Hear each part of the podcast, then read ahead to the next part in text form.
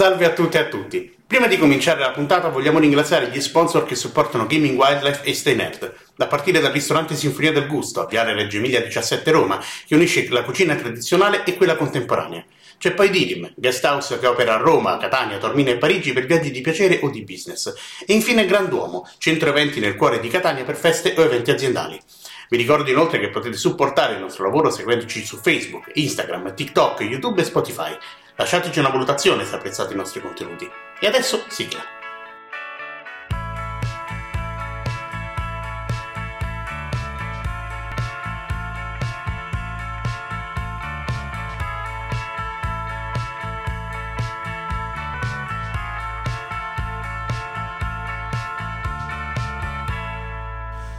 Salve a tutti e a tutti e bentornati ad una nuova puntata di Gaming Wildlife. Oggi sono sempre io, il solito zio Gigio, un po' attufato dalle, dalle, insomma, dai cambiamenti climatici che ultimamente a Roma ha fatto venire un vento clamoroso. Eh, e comunque in mia compagnia oggi ci sono Luca Parri, bentornato, non so che tempo non ti si vede. Buonasera, buongiorno, buon pomeriggio a tutte e a tutti. E poi come ospite interno, diciamo comunque sempre d'onore, eh, di Stay Nerd, abbiamo Tiziano Costantini. Ciao a tutti. Che dovreste aver imparato a conoscere grazie a Cine Wildlife. Vero. E se non l'avete fatto, malissimo, andatevi a recuperare malo, il nostro podcast malo. cinematografico. Perché siamo qui riuniti oggi? Beh, eh, ovviamente parliamo di, del prodotto, diciamo, transmediale per, dell'anno, direi. Insomma, quello che ha Almeno avuto per più... ora sì, infatti sì, siamo soltanto effettivamente a, met- a un terzo, un quarto di anno, pardon. Un quarto.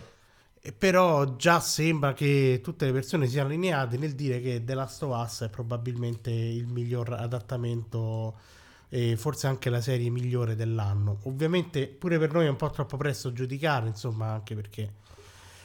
Però è chiaro che è stato un evento, diciamo, a suo modo memorabile perché è diciamo, la prima serie diciamo, di un certo livello che viene realizzata su un videogioco e forse anche la prima che credo ci abbia messo d'accordo tutti in positivo, insomma, da quello che mi era parso di capire mentre cominciavamo a parlarne. Ovviamente Tiziano è invitato non solo perché ha curato l'articolo dedicato alla serie che trovate anche su Stay Nerd, ma eh, è un caso particolare perché ha visto la serie ma lui non ha mai giocato The Last of Us. Ebbene sì. Quindi insomma una, vorremmo definire un'anomalia o forse non lo so, una cosa, una mossa intelligente, questo lo deciderete voi, però in ogni caso eh. mi interessava sapere la sua opinione, infatti gli lascio subito la parola e quindi voglio sapere da lui come, qual è il suo giudizio diciamo in generale sulla serie, cosa lo ha colpito e non colpito insomma al riguardo. Allora io faccio una piccola premessa che poi è quella che faccio anche all'interno del pezzo. Mm, io dico sempre che mm, un adattamento da un altro medium per funzionare deve essere poter giudicato in modo positivo a prescindere che il uh, fruitore abbia visto, letto, giocato all'originale. Quindi in questo caso specifico della Stovaz funziona e io lo dico da eh, fruitore della serie TV che eh, non ha mai giocato al gioco. Quindi eh, banalmente questa è la mia considerazione iniziale, ma eh, complessiva poi su un'opera che, che mi è veramente piaciuta, eh, forse anche perché magari eh, a differenza di chi ha giocato al gioco, magari non sono partito con nessun pregiudizio, ma solamente con l'idea di gustarmela. Poi finalmente me la sono gustata come si faceva una volta, perché appunto essendo Sky me la sono vista con il classico episodio settimanale, episodio che ormai praticamente dura come, come un film, perché ormai anche gli episodi delle serie TV hanno una durata estrema, però veramente bella, insomma, dal mio punto di vista. E ehm, No, vedo che stavi che avevi sì, attivato sì, il mi muto anche perché sennò almeno così non abbiamo rumori esterni che insomma, memori delle classiche ambulanze sulla via Appia di, di, di Lorena. Lorena. abbiamo imparato a mutarci tutte le volte. No, e, e, guarda, io anche avrò ovviamente penso sì, sia io che Luca avevamo sicuramente dei pregiudizi a riguardo perché comunque ovviamente la trasposizione io, produ- che... io produttivi come ogni cosa che produttivi in che senso? Produzione perché stiamo comunque parlando delle due major dell'intrattenimento mondiale, stiamo parlando di Sony e di Warner Bros. Quindi stiamo comunque parlando di nomi Aspetta, grossi. volevi dire budget- HBO, me salve? Eh no, War- eh, HBO è di Warner Bros. Ah, ok, pardon. Eh, a me mi mancavano questi dettagli di mercato, scusate. Tant'è, tant'è che eh, tutto quello che ha a che fare con il DC Universe, che è anch'esso proprietario di Warner Bros., passa per via preferenziale attraverso HBO e i suoi servizi. A parte questi dettagli tecnici di mercato, io avevo dei pregiudizi appunto per eh, i due colossi coinvolti, che però sono stati fugati praticamente subito, prima ancora di vedere la serie, quando ho letto il nome di Craig Mazin. E tra l'altro Craig Mazin, che è un nome che si inserisce perfettamente in quella cosa del... ehm, che facevi tu all'inizio riferimento del cosa dell'anno, adattamento dell'anno, riproposizione dell'anno, perché già due anni fa lui è stato protagonista con Chernobyl di non un riadattamento, ma sicuramente una romanticizzazione di una cosa successa per davvero, eh, non documentaria, quindi di finzione, e i presupposti per appunto creare un adattamento che avesse senso c'erano e come. Eh, poi vedere che eh, Neil Druckmann, eh, narrative director del gioco, dei due giochi originali e diciamo uomo immagine di Naughty Dog da Uncharted in avanti, eh, questi coinvolgimenti sicuramente hanno un po' fugato i miei pregiudizi che c'erano e c'erano fino a, all'ultimo, fino al che ho visto la prima puntata e per un po' fino alla terza, quarta puntata sono rimasti. Poi è arrivato, eh, ne parleremo dopo, In attesa del- dell'errore, stavi in attesa Esatto. del- Eh, stavo in attesa dell'errore, o- ma più che altro stavo in attesa del coraggio di dire ok, vi abbiamo fatto vedere che siamo super capaci di fare le cose uno a uno trasposte perfettamente, ora ci mettiamo in mezzo la nostra visione di quella storia, che fa ridere perché una delle due persone che ha scritto quella storia è quello che ha scritto la storia originale, però ehm, ci voleva Nick Offerman per eh, cambiare il mio punto di vista eh, all'interno della serie è l'episodio che ha, scritto, che ha coscritto con appunto Druckmann e Mazin eh, che lo vede protagonista e che per me è eh, pu- la chiave di volta del- della serie dove la serie si prende finalmente il coraggio di dire adesso prendiamo quella cosa e facciamo qualcosa di un po' diverso, Di diverso. facciamo qualcosa di eh, attinente, pertinente, sicuramente congruo, però con degli spazi diversi, perché come dicevi giustamente tu Tiziano, il medium è diverso, eh, non è detto in senso assoluto che debba piacere solo a chi il gioco l'ha giocato, quindi deve essere quello il punto di partenza.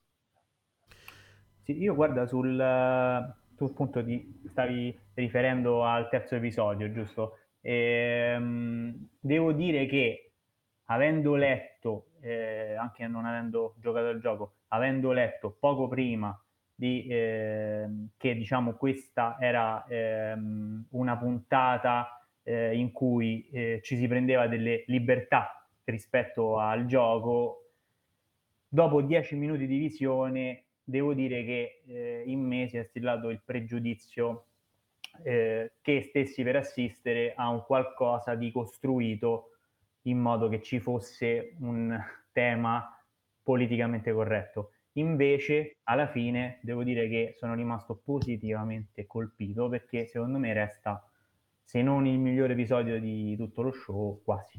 Certo, posto che quella storia è esattamente nel senso scritta allo stesso modo. Non c'è nessun tipo di dettaglio tra eh, di quello che è successo tra Jimmy e Frank nei Mhm. 15 anni di relazione, eh, in senso di cutscene che ti fanno vedere effettivamente com'è stata la loro vita, però il, il personaggio di, di- di Jimmy è quello, viene presentato in quel modo lì, il rapporto che ha con eh, Trish e Joel è esattamente quello. L'unica cosa che è stata cambiata, e secondo me in meglio perché rende molto più plausibile la questione, è l'età. perché nel gioco il personaggio è poco più che trentenne. Ok. Ma quanto E spazio invece- viene dedicato nel gioco a, a loro due? E secondo me un paio d'ore abbondanti perché Ah, ok. sono comunque dei personaggi molto importanti per il rapporto che ha Joel con Trish e quello e con Tess, scusatemi, e con quello che appunto è, è successo da poco a Tess. Ok. È un punto molto importante per permettere a Joel di elaborare tutto quello che è successo. Ora Tutto non quello, entro, certo. entro troppo nel- nello spoiler, però c'è una cosa che riguarda Joel e Tess all'interno della serie nel secondo episodio, mi sembra, che destabilizza e definisce molto il personaggio di Joel da quel momento in avanti nel videogioco e che è stata portata uno a uno nel, Mhm. nella serie è por- un, eh, rapporto uno a uno che per fortuna non è solo della inquadratura esattamente identica della casa che brucia mentre eh, Joel, sua figlia e suo fratello stanno andando via dalla città perché c'è proprio questa scena di loro in auto che è esattamente al netto della singola inquadratura identica per più o Mhm. meno un quarto d'ora ma anche e soprattutto la volontà di restituire con un sapore diverso il significato che hanno determinate cose all'interno della, della serie e del gioco. Ci sono Certo. tutte queste piccole cose che funzionano in quella maniera lì. Decisamente sì. Ma- Va detto immagino di che sicuramente The Last of Us era forse uno dei giochi che funzionava meglio da questo punto di vista perché è, sem- è- addirittura da molti viene considerato addirittura un segno di maturità del videogioco, secondo me toppando clamorosamente, però sicuramente in questa affermazione ci rientra il fatto che la narrativa è stato comunque un elemento molto preponderante sia nel primo e soprattutto poi nel secondo dove comunque confluiscono anche elementi di gameplay che portano proprio la narrazione ad un livello secondo me superiore. Quindi diciamo che ecco tutto quello che avviene nel- nella serie tv sostanzialmente avviene nel gioco in maniera un po' più blanda anche perché nel gioco ovviamente il tempo diciamo andava riempito anche con eh, degli elementi ludici quindi ovviamente ecco per chi magari si lamentava che si lamenta che nella serie non ci sono gli infetti nel gioco ovviamente ci sono ma è un espediente ovviamente ludico. Invece nella serie hanno deciso di ridurli al minimo per quanto le poche volte che arrivano si fanno comunque sempre notare alla grande. In un episodio in nell'episodio- particolare, diciamo. sì, ho tutto un episodio con i due fratelli dove infatti io poi mi sono divertito un botto perché Chiara conosceva Tozzi e Bocconi, la mia compagna la conosceva Tozzi e Bocconi la, la storia, però, ci- però ci siamo visti insieme alla serie e lei oltre ad averla apprezzata appunto comunque ha avvertito anche molto spesso un certo tipo di ansia che magari è quella che io da giocatore la provavo invece affrontando gli scontri, quindi anche da quel punto di vista la trovo molto riuscita come Sì, serie. assolutamente. E, Tra l'altro mm, la mh, risposta degli showrunner che secondo me è azzeccatissima, eh, proprio per chi si lamentava eh, del fatto che non, eh, non ci fossero abbastanza infetti, giustamente dicono non lo state giocando ma lo state guardando, cioè c'è una differenza piuttosto netta, insomma. Certo. Sì, anche perché poi comunque è ovvio che, come ci ha insegnato anche The Walking Dead, eh, diciamo il discorso dell'apocalisse spesso viene poi utilizzato come scusa per analizzare sostanzialmente i comportamenti degli uomini di fronte a questo tipo di tragedie. Quindi eh, è perfettamente sensato che poi ci si concentri appunto più su quelle storie che vengono raccontate nel gioco, come appunto la relazione tra Bill e Frank, eh, i due fratelli, eh, quello che accade tra Adelli prima di eh, finire tra le luci, che comunque è trattato in un DLC che poi era uscito sempre per il primo The Last of Us. E, mm, e quindi, insomma, secondo voi, quindi, quali... mm, non so, cosa... mm, sto un attimo riflettendo forza? perché... Mm? I punti di forza? Sì, cioè sostanzialmente può essere, può essere considerato comunque un buon inizio per fare effettivamente poi dei- delle produzioni effettivamente ispirate ai videogiochi più di spessore rispetto a quelle che abbiamo visto finora, insomma. No, secondo me sì, poi chiaramente dipende dalle produzioni, eh, però in questo caso specifico assolutamente sì, secondo me funziona tutto. Poi ecco, eh, da quello che avete detto voi, da quello che ho anche letto, magari ho parlato anche con Luca e Lorena, ehm, direi che dal punto di vista dell'ambientazione, anche per chi come me non ha giocato al gioco, una cosa pazzesca, cioè veramente a livello scenografico ci sono delle sequenze che io sono rimasto veramente a bocca aperta e immagino ancora di più chi ha anche giocato al gioco. Sì, anche se all'inizio ehm, su input di eh, Alessandro Redelli, nostro amico regista, che saluto, ehm, lui aveva appuntato questa cosa che le prime due puntate hanno una fotografia un po' eh, fangosa anni 90, no? Mm-hmm. Un, po', un, po', residuale di Walking Dead anche in certe cose. Sì. Eh, che comunque c'è questa patina un po' marrone, un po' fangosa, un sì, po' argillosa. Eh, e all'inizio ero un po' preoccupato che le scene di urne fossero tutte così, appunto, verdognole marroncine. Mm. Piano piano, per fortuna, hanno preferito invece una direzione più buia, più adatta, decisamente, meno, eh, meno impastata a livello cromatico e ho apprezzato tantissimo perché sarebbe stato davvero mh, sbagliato da un punto di vista della, della trasposizione, della proposizione eh, audiovisiva di una storia come quella, il fatto che non abbiano voluto mettere le spore, perché nel mm. gioco il cordyceps si diffonde sostanzialmente nell'aria, specialmente negli spazi chiusi, e sulle 15 ore che dura il gioco, almeno 3 o 4 eh, vede Joel e Ellie con delle mascherone che parlano attraverso queste mascherone. Mm. Ambientare una porzione anche abbastanza importante di gioco, perché tutta quella che riguarda eh, la libreria di Kansas City, per individuare il momento, anche se nel gioco tutta quella fazione di Kansas City non c'è. Eh, costringere appunto quella parte a sostanzialmente scene buie di questi due con i mascheroni che parlano con, con la voce ovattata avrebbe avuto molto poco senso. Quindi Avete ho apprezzato questa scelta di tantissimo esatto. Poi, eh, e quindi hanno proprio deciso di lasciare perdere la questione delle spore nell'aria che secondo me è superflua per il tipo Quindi, di diciamo che di sostanzialmente storia. dal vostro punto di vista i cambiamenti che sono stati fatti sono stati sono andati in una direzione positiva. Sì, perché almeno non... dal mio punto di vista è tutta una questione di avere contezza e capire il tipo di mezzo che si sta utilizzando, un mezzo diverso rispetto al videogioco che ha dei tempi e dei modi diversi e quindi per forza di cose delle cose le devi cambiare, devi aggiungere dei personaggi, eh, devi gestire delle cose con dei tempi diversi. Quindi sì, le, i cambiamenti non dico che sono per il meglio perché comunque io sono più affezionato a quella storia per quello del videogioco per una questione strettamente di eh, uno perché l'ho giocato prima e due perché tutte le eh, dinamiche interattive legate soprattutto al finale sono importanti, ecco, hanno un bel ruolo. Però sì, quello che è stato modificato soprattutto a livello estetico l'ho apprezzato moltissimo.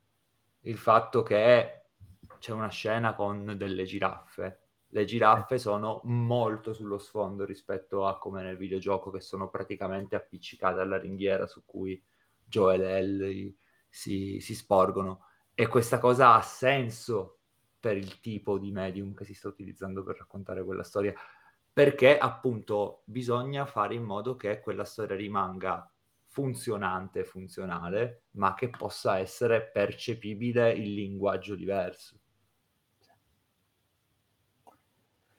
Io una cosa che ho apprezzato particolarmente, e poi magari qua mi direte voi anche il confronto col videogioco, eh, il rapporto tra loro due e soprattutto l'evoluzione di, que- di questo rapporto, come cresce, come cambia.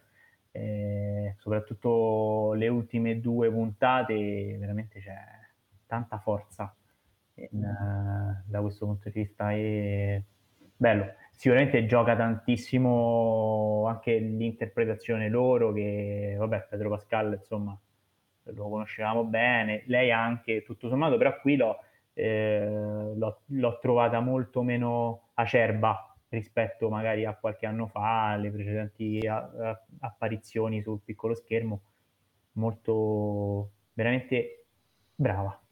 Sì, soprattutto Attrice con la maiuscola. lei, io ho percepito che a inizio carriera, quindi specialmente con Game of Thrones, fosse molto dipendente dalle frasi ad effetto e le azioni ad effetto del suo personaggio. Sì. Il personaggio è scritto molto bene, l'interpretazione ben fatta, ma appunto, come dicevi tu, giustamente acerba.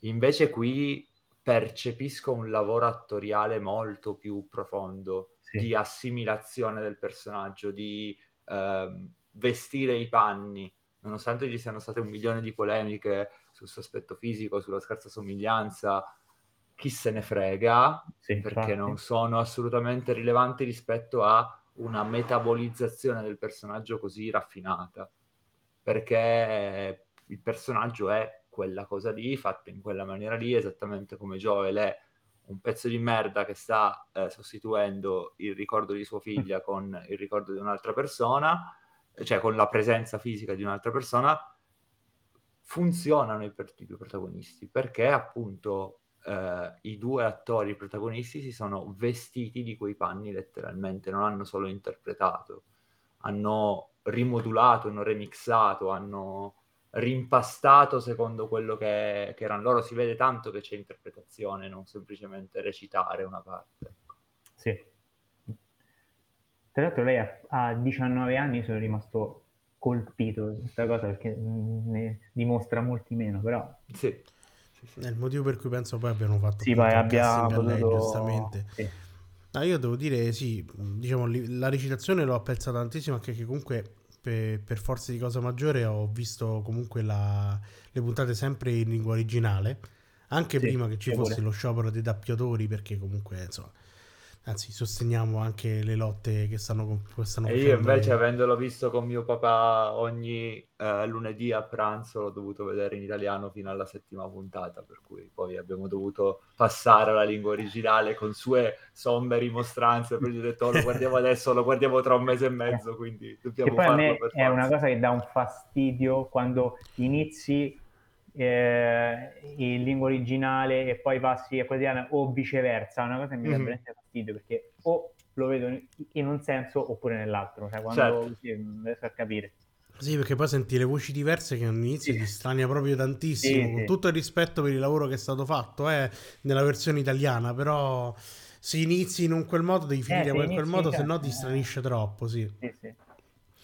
Ehm, com- comunque sì, ehm, hanno tutte le aggiunte anche che hanno fatto alla storia anche per spiegarla, quindi per esempio l'origine del virus che comunque nel gioco non viene mai spiegata, eh, anche le origini di Ellie che comunque erano tutte base su rumori, insomma mi sembra proprio evidente che abbiano avuto la coscienza di essere proprio su un medium diverso e quindi la, la storia necessità di essere rimaneggiata in un modo eh, completamente diverso, pur mantenendosi comunque della narrazione che, ripeto, era già abbastanza un elemento preponderante in The Last of Us, ma che giustamente nel gioco, per esempio, eh, il rapporto con Ellie si costituisce anche quando lei ti aiuta magari mentre si combatte.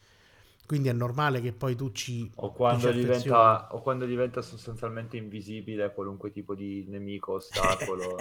Vabbè, quelli sono purtroppo piccoli difetti di intelligenza artificiale che sono proprio complessi da risolvere. Però sì, ecco, diciamo che sostanzialmente ehm, il rapporto con Ellie si costruisce giocando, come nel caso della scena dove gli casca la, la- la scala, insomma, tutti quei metodi di collaborazione dove tu mano a mano insomma, fai sempre affidamento su Ellie e viceversa.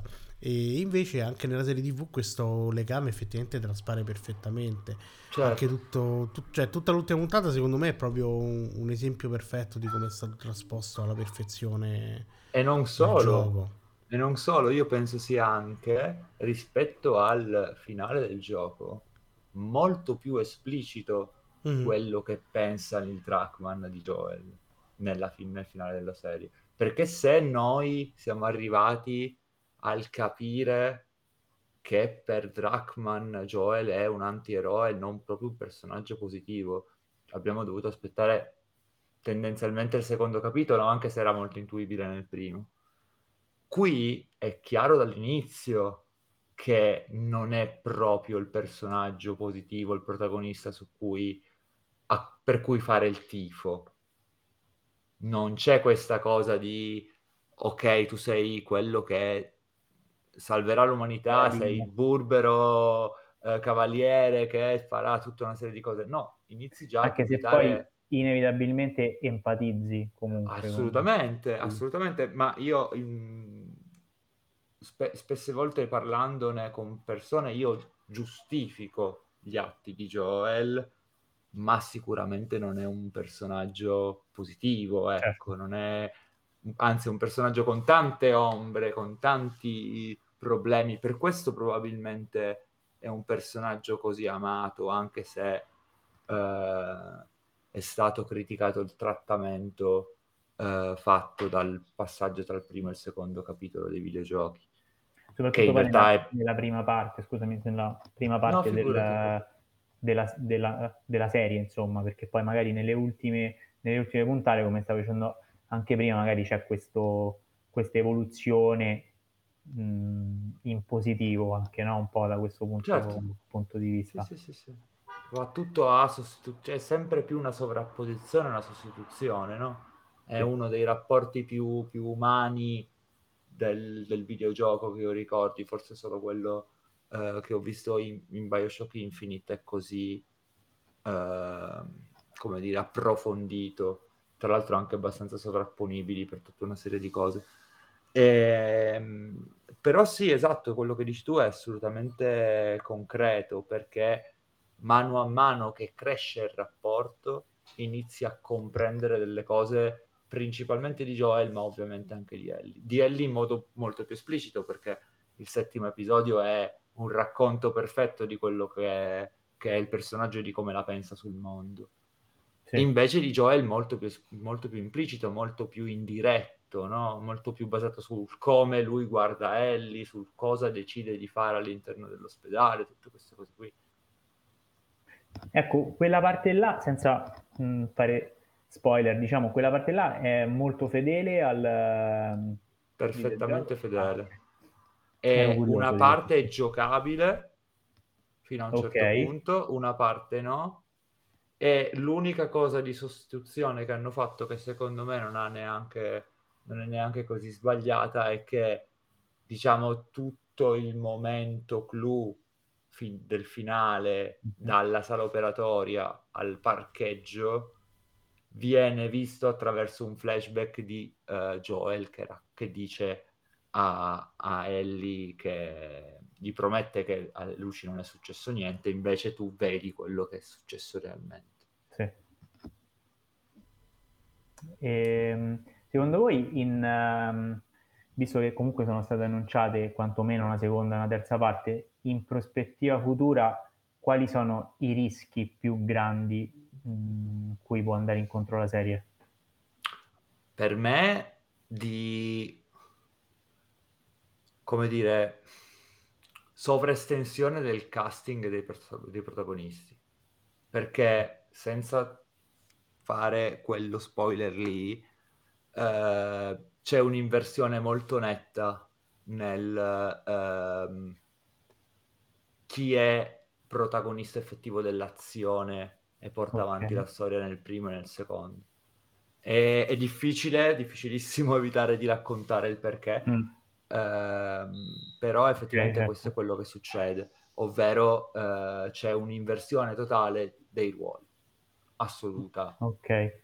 Cambia proprio quello. E la mia paura è che in fase di promozione si rischi di sovraesporre degli attori in particolare perché nella prima stagione avevano avuto un'importanza cruciale e nella seconda invece fanno un'inversione totale sulla, sul loro ruolo e sul tempo a schermo banalmente. Certo, perché è un conto il videogioco, è un conto il film, non so, esatto. una serie tv comunque da questo punto di vista, anche perché il pubblico magari si affeziona al personaggio e pretende che ci sia eh, Ed è successo così anche per il videogioco, eh? È successo così anche eh, per il videogioco perché a maggior ragione stato, c'è stato un grosso moto di boicottaggio eh, e di accuse di eh, sostanzialmente pinkwashing eh, ai danni mm-hmm. di, di Neil Druckmann perché ah, hai tolto questa cosa, come mm. ti permetti? Per noi della Stovaz era questa cosa qui,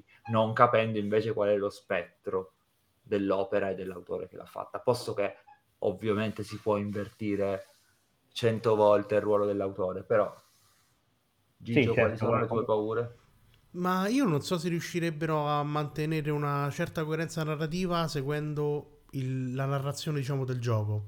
Cioè, mh, nel senso, il modo in cui vengono raccontati gli eventi nel gioco, non so se sarebbe facile, altrettanto semplice trasporlo poi nella, in un, eventualmente nella serie. Non so se mi spiego, cioè nel senso diciamo che sostanzialmente per chi non conosce il gioco, The Last of Us Part 2 viaggia su due binari più o meno paralleli. Prima si percorre il primo binario e poi si passa al secondo. Ora non so se questo modo, mm, considerando che io sono comunque abbastanza ignorante insomma in termini di, di cinematografia, insomma ne so un minimo ma non mi sento assolutamente a livello di tanti altri, però ecco non so perché mi, mi turba un po' il fatto che potrebbero scegliere, che forse sarebbe raccomandabile, pardon, scegliere proprio un discorso di salti tra un binario e l'altro per cercare poi di portare la storia al climax piuttosto che seguire la narrazione base del gioco. Questa purtroppo me la può capire solo Luca, temo. Sì, no, io infatti non ho compreso bene eh, tutto. Io chiaramente da semplice eh, fruitore di serie tv e mm, non ho particolari timori, chiaramente, soprattutto visto che è andata così bene questa, questa prima stagione, mi auguro che, che, vada altrettanto bene la prossima. E visto che tu prima hai citato The Walking Dead, e, mm, anche se chiaramente è un, insomma, un tipo di prodotto nettamente diverso. L'unica cosa che temo è che alla lunga si arrivi all'effetto The Walking Dead, però insomma, eh, ovvero di protrarre eh, il, insomma, il prodotto solamente perché funziona, solamente perché fa share, ma poi magari non hai più nulla da dire, però credo che credo e mi auguro che non sia questo il caso, insomma. Ma non penso perché Neil Druckmann ha molto ben chiaro cosa vuole eh, fare con, eh, con, il, con, la sua serie, parlo della serie di videogiochi, a tal punto che lui si è sempre chiamato fuori in tutte le riedizioni che Sony ha fatto negli anni, in dieci anni che il gioco esiste.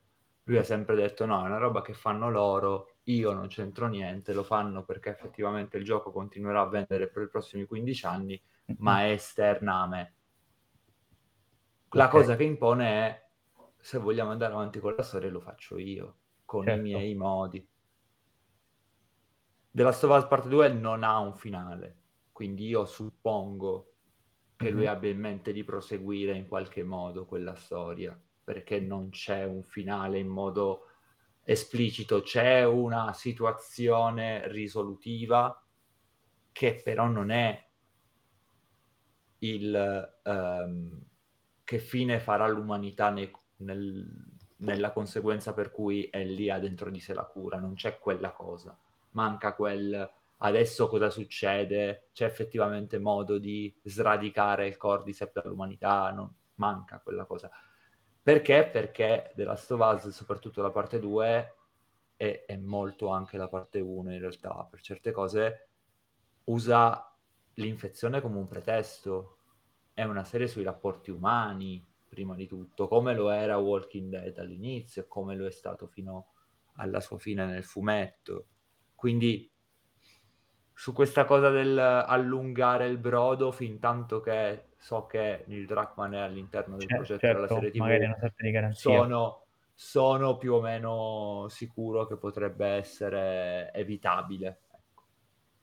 Okay. Diciamo che anche vedendola in maniera brutale mi verrebbe da pensare che pro- forse gli conviene anche non, es- non, esagerare troppo con la serie TV perché comunque alla fine diciamo, la, il, uno degli obiettivi della serie TV al di là dell'intrattenimento è vendere sostanzialmente PlayStation, nel senso, quindi non so neanche quanto effettivamente potrebbe convenire eh, allungarsi, cioè già secondo me su parte 2 penso che almeno un paio di stagioni se uno vuole le può tirar fuori cercando c'è cioè, se ragioniamo rumor, c'è questo rumor di, di, HBO che effettivamente la vogliano dividere in, mm-hmm. due, in due, stagioni eh, eh, ma più che altro sai, è un rumor che più che altro è credibile perché visto comunque come hanno deciso di espandere la storia del primo sen- ampliandola comunque nelle sue tematiche non mi stupirebbe se poi anche nella parte 2 volessero approfondire meglio tutti i vari discorsi che si fanno al di là del potrebbero esserci principale. dieci episodi sul passato di quel personaggio lì che hai presente sì ma non solo ma, ma, anche il fatto ma anche soltanto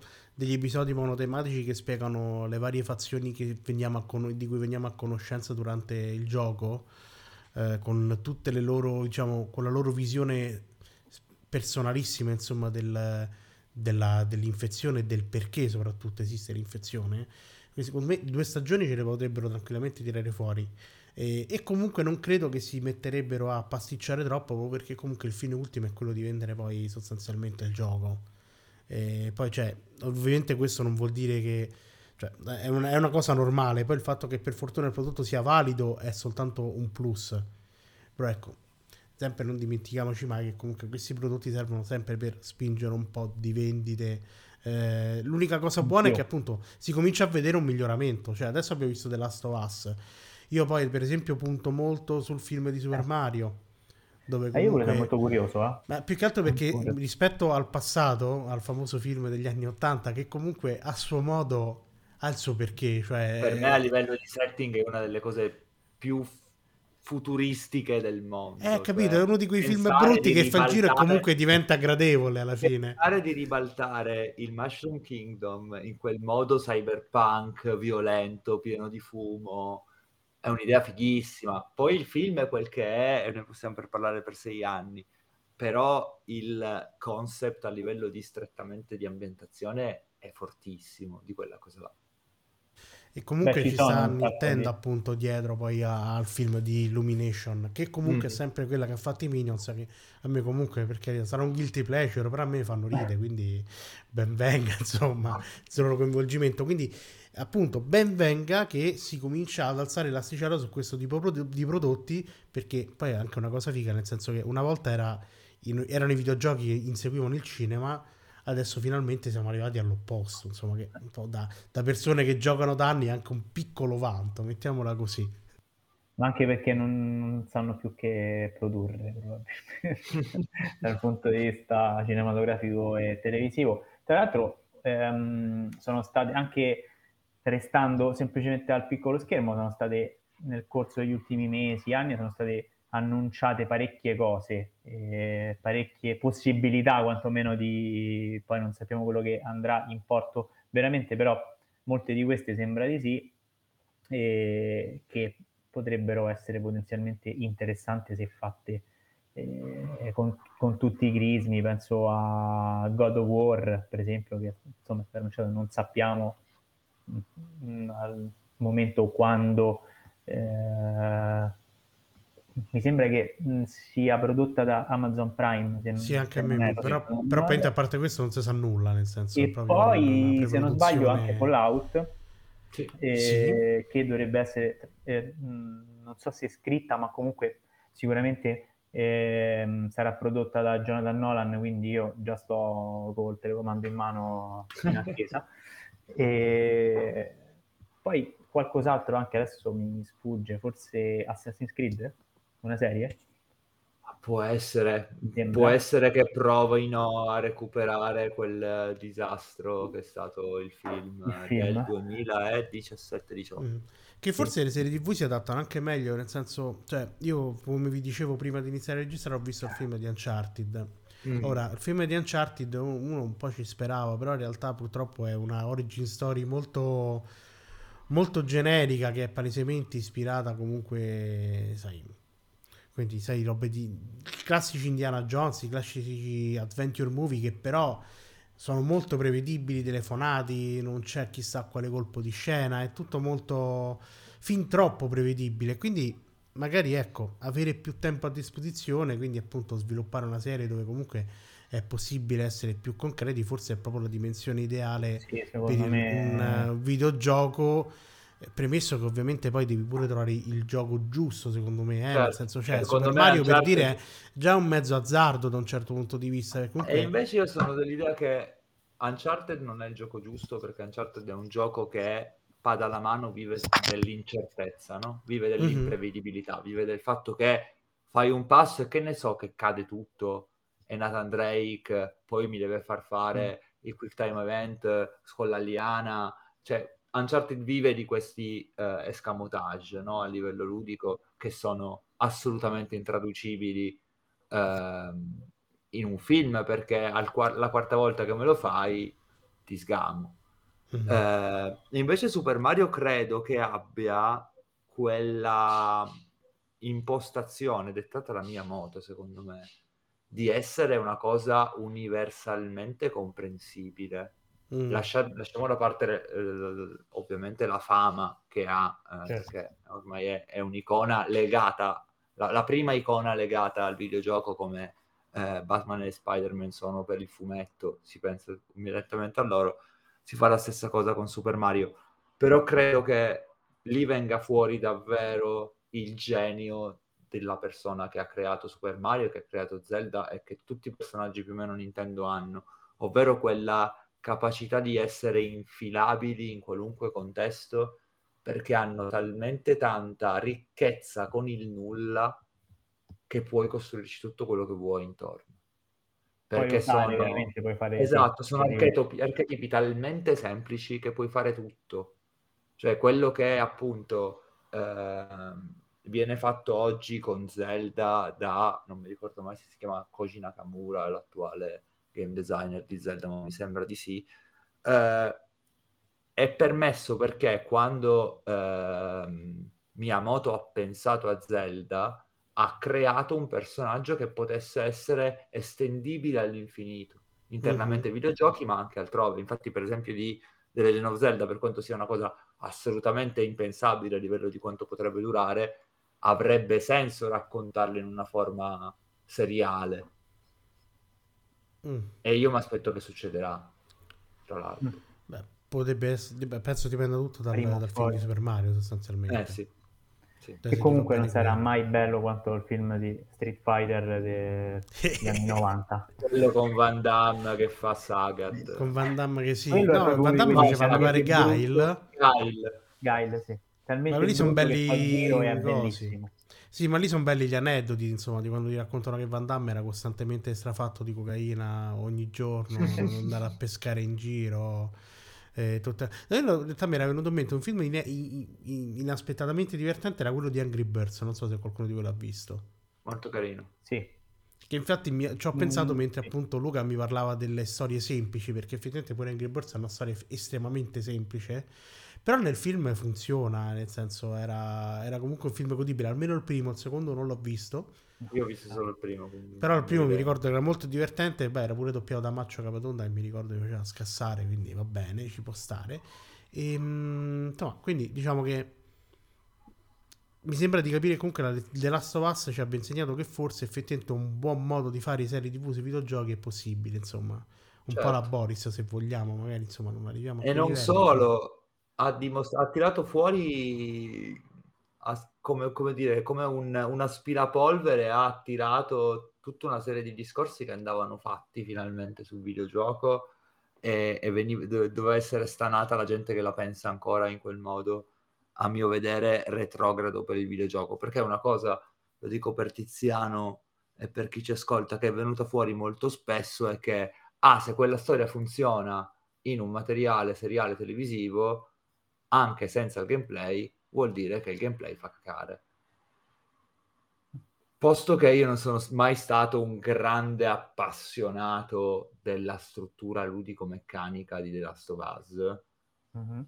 che bisogno c'è di dire ah ora che avete fatto la roba dove nessuno interagisce viene fuori che la vostra interazione è sbagliata non mi interessa parlare di questa cosa se vogliamo parlare di di game design, se vogliamo parlare di come si costruisce una serie televisiva, parliamo di altro, parliamo di come sì. eh, sono state tradotte certe cose, parliamo di come internamente la serie di videogiochi sia cambiata l'impostazione ludico-meccanica, ma non diciamo, non partiamo dal presupposto, ah no, il gioco del 2013, il primo della Last of Us, aveva un gameplay brutto e questa è la dimostrazione, perché non ha nessun tipo di riscontro, cioè è un discorso che si ferma lì, non c'è possibilità di ragionarci intorno, perché è una roba perentoria che chiude, scusatemi, ogni possibilità e basta, cioè la trovo, la trovo veramente banale come discussione, non so cosa ne pensi Gigio.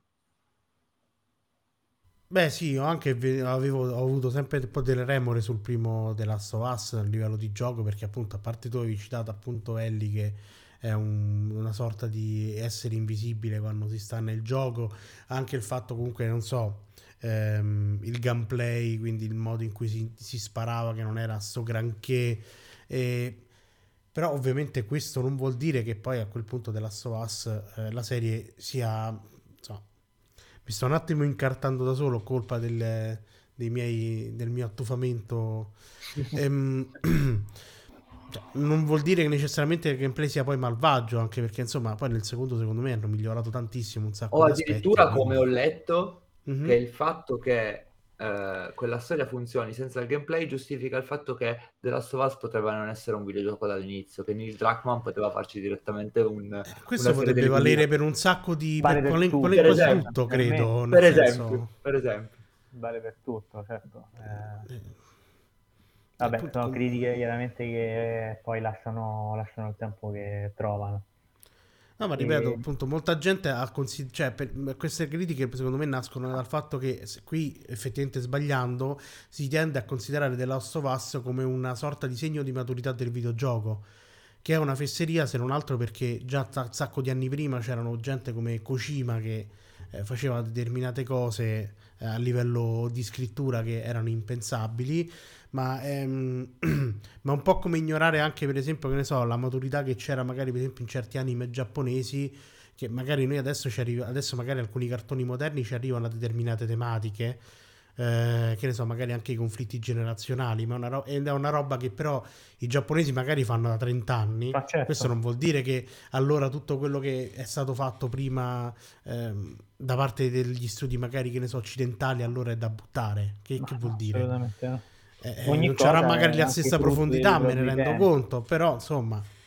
Però poi Io succede Cyberpunk uh, Edge Runners dove la trama ha una profondità probabilmente di un foglio di carta e, e si inverte questa prospettiva, non lo so. Quello mi manca, quindi non, non ti so sì, dire onestamente. Perché vabbè, comunque è anche tutto frutto della necessità di criticare sempre eh, certo. qualsiasi cosa.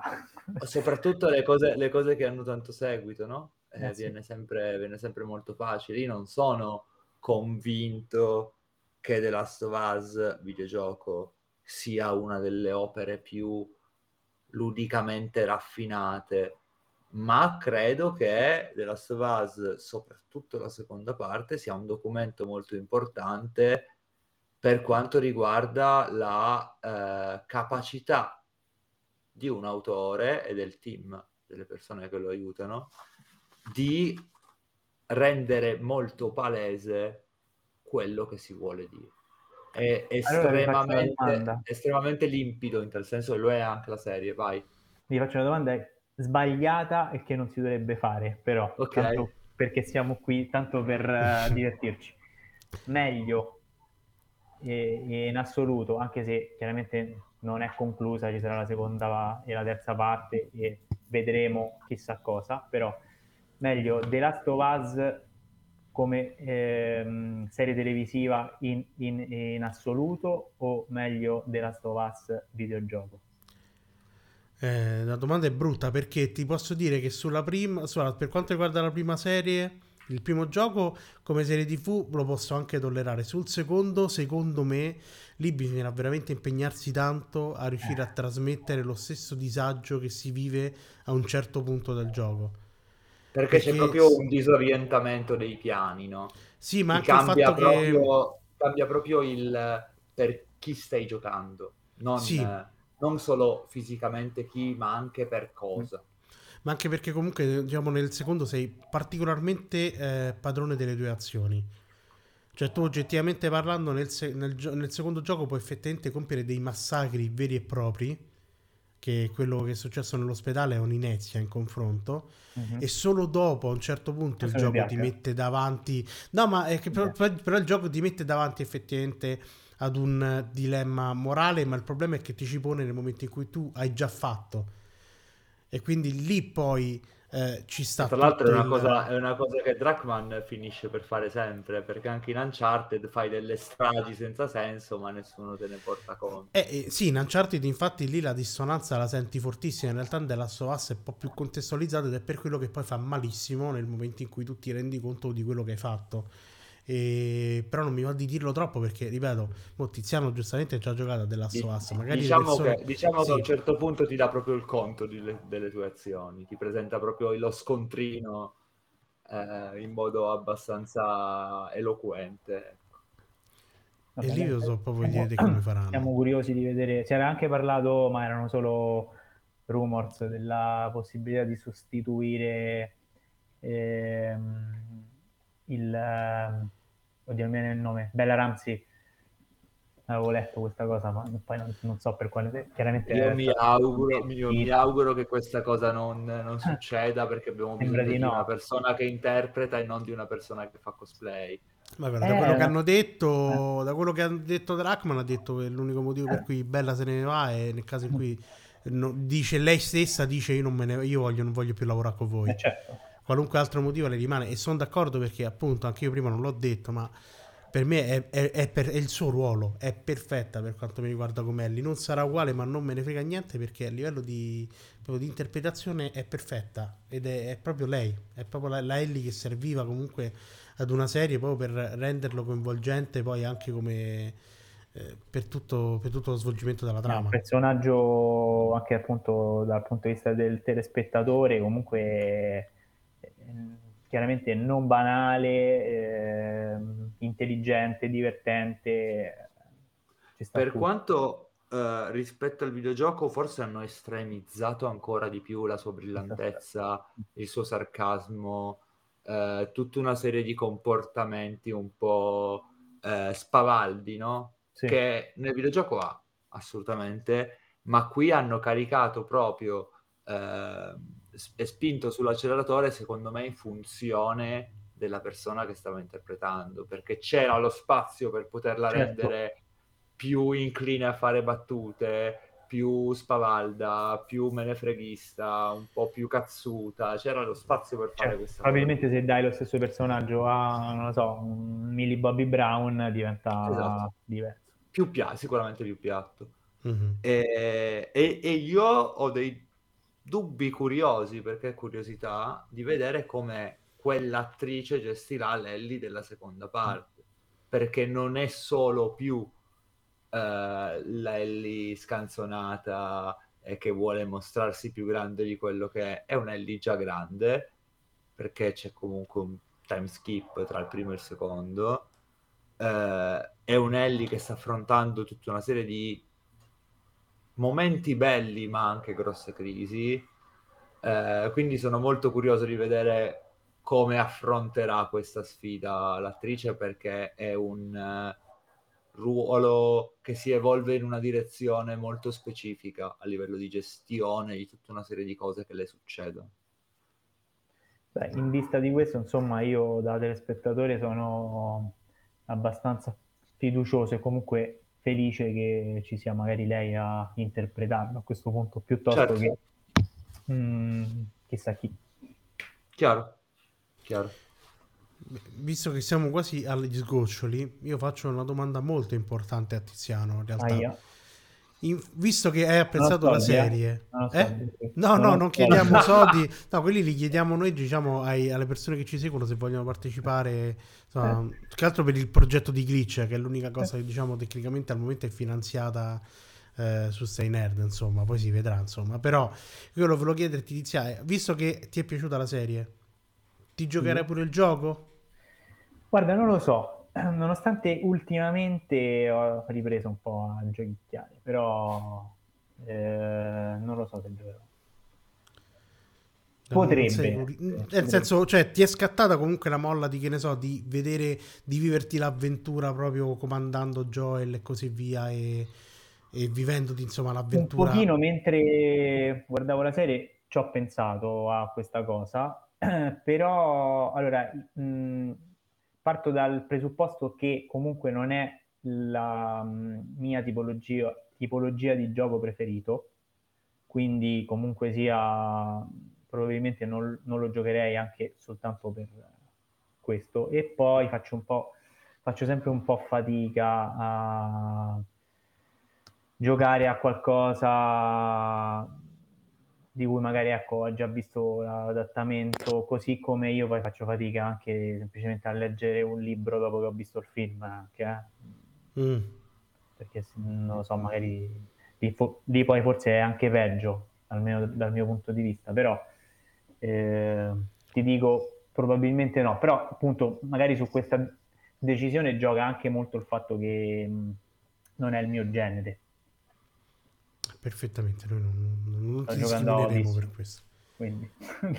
Io però se vuoi ti porto una testimonianza, Gigio, e ti dico che mio papà eh, mi ha espresso un mezzo desiderio forse di, di provare il gioco, soprattutto per il secondo per una questione di prosecuzione della storia, perché io voglio sapere come cacchio va a finire, non ho voglia di aspettare un anno ah. e mezzo, quindi eh, quasi, quindi, bella... quindi quasi quasi vado da tuo fratello, gli prendo la PlayStation e mi gioco della of parte 2. Eh, Giustamente l'impazienza. Beh sì, perché effettivamente mi sa che ci vorranno almeno un paio d'anni prima eh, che Un anno e mezzo tranquillamente, sì. eh, quindi visto, mi ricordo la gente che ci rimaneva malissimo quando dicevano ma dobbiamo aspettare un anno e mezzo per i stagioni di Game of Thrones, quindi immagino che per Vabbè, da un certo punto di vista meglio, meglio, così, perché comunque non dico che è sinonimo di qualità, poi insomma devo aspettare però. Ah no, figuriamoci. Però sicuramente rimanda una cura. Eh. Ah, una cura, un po' come quando vai al ristorante e ordini dopo un minuto e portano il piatto, facciamo esatto. esatto. la stessa cosa. Sei già pronto, sì. No, no, no, infatti no, si, capirai, noi parlando di videogiochi abbiamo sempre a che fare purtroppo con pratiche come il crunch, che è proprio la gente che viene spremuta come limoni per eh, chiudere i progetti in tempo. Giochi. Anche se dovessero prendere due anni e mezzo, tre, si prendessero tutto il tempo che vogliono, perché considerando il risultato di questa prima stagione, eh, insomma, possiamo solo che aspettarci grandi cose e quindi si prendessero tutto dipende il tempo come, dipende come andrà Golden Globe e Emmy, secondo me sarà in funzione di quella cosa lì, sapremo più o meno quanto vorranno spremere effettivamente chi ci lavora. Beh, secondo me è bene, secondo me andrà molto bene. Probabilmente, vedremo, vedremo, probabilmente molto bene entrambi e sarà anche un momento grosso per il videogioco questo, specialmente se succede per i Golden Globe. Sì, dai, siamo ottimisti visto che secondo me pure gli Oscar sono andati abbastanza bene, insomma, che a proposito c'è un podcast Cine Wildlife, l'abbiamo citato prima, l'ultima puntata che trovate è proprio dedicata alla notte degli Oscar, eh, appunto, su quanti, Tiziano, su quanti multiversi possiamo trovare questa ma spero su tutti io spero che in tutti i multiversi ci sia qualcuno che ha detto ma sì facciamo un podcast lo chiamiamo Wildlife. Un Luca Marinelli che decide di prendere redini di, di Stay Nerd e di creare qualcosa in tutti i multiversi. Perfetto quindi come, stavo, quindi come avete capito la puntata sta volgendo al termine. Eh, io vi ringrazio già per l'ascolto e vi ricordo che eh, ci trovate su staynerd.com e poi su, sui podcast appunto ne abbiamo una marea appunto a parte Gaming Wildlife che lo state ascoltando adesso Cine Wildlife che è il podcast che ascolterete adesso che finisce la puntata perché lo sappiamo che lo farete subito. E poi, dopo ascolterete gli altri. e poi dopo ascolterete gli altri. Certamente abbiamo Reading Wildlife dedicato alla letteratura e Japan Wildlife sulla cultura giapponese e, um, ci trovate anche su YouTube, ammesso che abbiate deciso di vedere i nostri faccioni, a vedere la mia faccia, tu mi fatta una cosa orrenda, vi prego. Ascolta, usate Spotify per piacere. Io ho questa luce che sembra un vampiro praticamente. Quindi usate Spotify per questa puntata possibilmente, però ci trovate anche su YouTube col progetto Glitch che ho appena citato, con gli approfondimenti videoludici di Gugliandro e Company. Eh, anche Luca partecipa, cioè, senso, partecipa un po' tutti come gira, insomma. Ehm, ok, credo di non avere altro da dire. Mi sto dimenticando qualcosa secondo voi? No, Ma non mi siamo assolutamente a posto. Perfetto, vabbè sì, ci trovate su Instagram e anche su TikTok di tanto in tanto tra una modella e l'altra, quindi bravi tutti, perché vi conosciamo, birichini. Va bene, perfetto, per questa puntata quindi è tutto, vi... buon pomeriggio, serata, pomeriggio, mattina, quello che sia. Mattino, sera, notte. Esatto, e ci sentiamo ad una prossima puntata. Ciao a tutte e a Ciao a tutti. tutti. Ciao ciao. Ciao!